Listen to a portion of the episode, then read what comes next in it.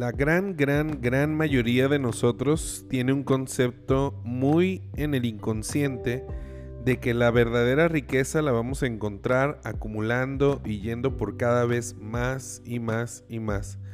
Te invito a escuchar este episodio en donde descubriremos si hay algo más aparte de esto o se encuentra la riqueza en otro lugar. Hemos ido analizando en esta segunda temporada algunos conceptos para poder lograr tus objetivos, tus metas y poder alcanzarlos. Te invito a que si no has escuchado los anteriores episodios, te invito a que los escuches porque ahí vas a encontrar claves para poder entender precisamente este episodio y que no te suene algo tan extraño. En el anterior episodio vimos cómo el ir más allá es cuando empiezo a aventurarme, a lograr ver algo que nunca había visto y que si me mantengo en esa sintonía puedo ir acumulando un montón de experiencias nuevas, cosas que nunca había visto y es ahí donde empezamos a encontrarle el sentido a las cosas cuando salimos de esa inercia, de esa monotonía. Y literal cuando salimos a vivir esa aventura nos encontramos con todo tipo de cosas que son muy interesantes porque son nuevas para nosotros y que nos ayudan a expandir y a sentirnos vivos. Esto es algo muy positivo porque estás expandiendo tu zona de confort y es ahí donde realmente inicia lo interesante de la vida. Pero si seguimos de esta manera durante mucho tiempo, podemos caer en esa fantasía de creer que si sigo moviéndome hacia afuera, sigo expandiéndome y teniendo todo tipo de experiencias, voy a ser feliz. Pero muy pronto te empiezas a dar cuenta que en realidad no es tanto el vivir todo tipo de experiencias, sino que te das cuenta que algunas sirven y otras no tanto. Algunas te van funcionando y otras en realidad inclusive hasta te retrasan. Entonces este es el momento de hacer un stop y decidir qué es lo que realmente va a continuar en mi vida, qué es lo que realmente me voy a quedar con eso que se está convirtiendo en algo útil y valioso para lo que estoy queriendo alcanzar como objetivo. Al mismo tiempo vas a diferenciar entre aquellas cosas que pueden ser placenteras, pueden ser agradables, pero en realidad estorban más de lo que ayudan. Y para eso te pongo una analogía muy común. Todos hemos visto que muchas personas inician por acumular un montón de cosas en su casa, que el recuerdo de la vecina, el recuerdo de los 15 años del perrito y cosas por el estilo. Y llega un punto en el cual ya hay de chile, mole y pozole en todos lados y ya no se encuentra una armonía. Pareciera como si realmente todo estuviera como encimado. Y esto por lo tanto provoca que llegue un punto en el cual ya no se puedan colocar nuevas cosas, ya no dan espacio para las nuevas experiencias. Entonces aquí viene una pregunta. ¿Por qué la gente piensa que el ser feliz o encontrar la abundancia se encuentra en acumulación? Ya que hasta cierto punto es algo que nos da seguridad y nos hace sentir que tenemos algo, pero llega un punto en el cual ya estorba y se convierte en algo inclusive pesado y tóxico para nuestra vida. Y así también te puedo hablar de los amigos, los vecinos, los compañeros de trabajo, los socios, los colegas, las parejas. No te quedas con todo. Inclusive para tener una nueva pareja, no creo que le digas a tu pareja nueva que te vas a quedar con las cinco anteriores que tuviste. De alguna manera, la vida de forma natural, nos exige para vivir en el presente proyectados hacia el futuro, tomar decisiones en momentos muy importantes de con qué nos quedamos y cuál cosa ya tenemos que soltar. He aquí para mí en donde realmente se encuentra la riqueza. En esa conciencia y habilidad que se va teniendo con el tiempo y con la sabiduría, para poder seleccionar lo más valioso de lo que solo se está acumulando. Entonces, en una frase, la verdadera riqueza no es tener cada vez más y más, sino saber seleccionar consciente y sabiamente lo más valioso para mí experimentarlo, cuidarlo y eso mismo expandirlo. Es decir, ¿qué es lo que realmente tiene un significado para mí? No solo para los demás, porque pareciera que nos enseñaran a que la riqueza es algo que tiene que ser mostrado para los demás, para obtener el reconocimiento, el poder, la fama o cualquier otra cosa. Y créeme, he conocido a muchas personas que lo han logrado, que me ha tocado atenderlos en terapia y te lo juro que no ese es el camino.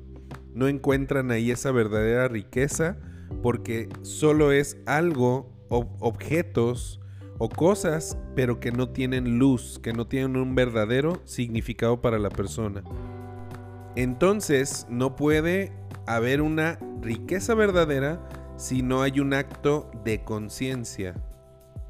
En la búsqueda de acumulación, en realidad no se necesita conciencia, solo se necesita hacer y hacer y hacer y trabajar y seguir y continuar.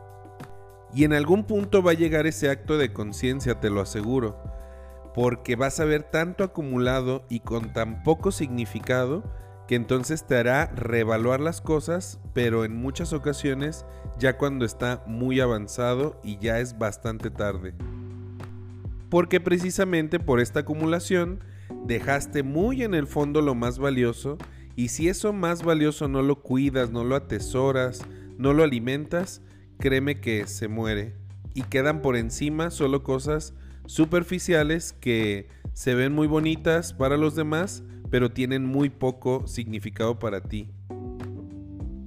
Te invito a que te preguntes en este momento y quizá hagas una lista de unas 5 prioridades de las cosas que más tienen significado para ti. Pueden representarse a través de cosas materiales, pero en realidad te invito a que te eches un clavado un poco más al fondo. Te voy a poner un ejemplo. Probablemente pongas que quizá tienes, quieres una casa muy grande, un rancho o algo por el estilo, pero en realidad lo que tiene significado esa casa o ese rancho es quizá ese gusto por tus animales, por eso quieres el rancho, o esa libertad, o el poder tener a los seres más queridos ahí contigo, tener un espacio íntimo donde cantar karaoke y que nadie te vea, no sé. Búscale algo más profundo esa lista de cinco cosas que tienen mucho significado para ti y créeme que si las pones como prioridad para cualquier decisión que vayas a tomar en tu vida, inmediatamente te vas a dar cuenta que nunca te vas a quedar vacío y que siempre vas a tener esa riqueza. Como ejemplo, hace unos días una persona que me parece muy profesional en su trabajo y que admiro, me comentaba cómo unos inversionistas llegaron a ver su trabajo y le dijeron y le vendieron una idea de un negocio multimillonario. Sin embargo, de cierta manera, ella tenía que abandonar sus ideas de sus propios objetivos que iba alcanzando por su propia cuenta en un tipo de investigación y trabajo muy original y ellos le pedían precisamente dejar esto y empezar a trabajar con ellos a base de un sistema que no iba acorde de su esencia. Ella me preguntaba si realmente era una decisión importante y solo le hice esa pregunta. ¿Ese camino va a expandir, te va a ayudar a lograr lo que originalmente quieres como objetivo? ¿Lo que tiene como significado para ti? En menos de tres segundos la persona tomó la decisión y no le costó ningún trabajo decir que no.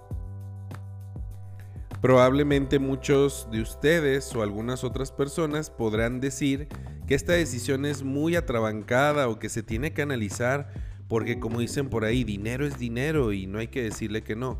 Sin embargo, te lo juro que el dinero no es algo físico, el dinero es una energía y cuando tú lo pones sobre algo que no tiene un significado, tarde o temprano lo vas a perder o no te va a servir para lo que realmente querías. Y créeme que no hay nada más triste que tener una acumulación que no te sirve absolutamente para nada. Como ejemplo también tenemos a nuestro propio cuerpo. Nosotros podemos ingresar en él muchos tipos de alimento, sin embargo, selecciona en el aparato digestivo lo que sí necesita realmente, lo que requiere quedarse y lo que en realidad no es para él, lo que es tóxico y eso lo desecha. Discúlpame el ejemplo, pero imagínate por un momento que eso que desecha tu cuerpo lo vuelves a ingresar en tu cuerpo, ¿qué crees que sucedería? Pues es exactamente lo mismo si no sabemos seleccionar qué es lo que realmente es valioso en nuestra vida y qué es lo que le tenemos que decir a Dios para darle la bienvenida a lo que realmente va a sumar, le va a dar luz, le va a dar armonía y sustancia a lo que yo quiero como lo más valioso. Es decir, que si yo estoy buscando una satisfacción plena, pero la cambio por un dinero o por algo externo, créeme que se va a convertir en una cárcel para esa satisfacción. No existe peor carencia que en la que se cree tener absolutamente todo. Bye.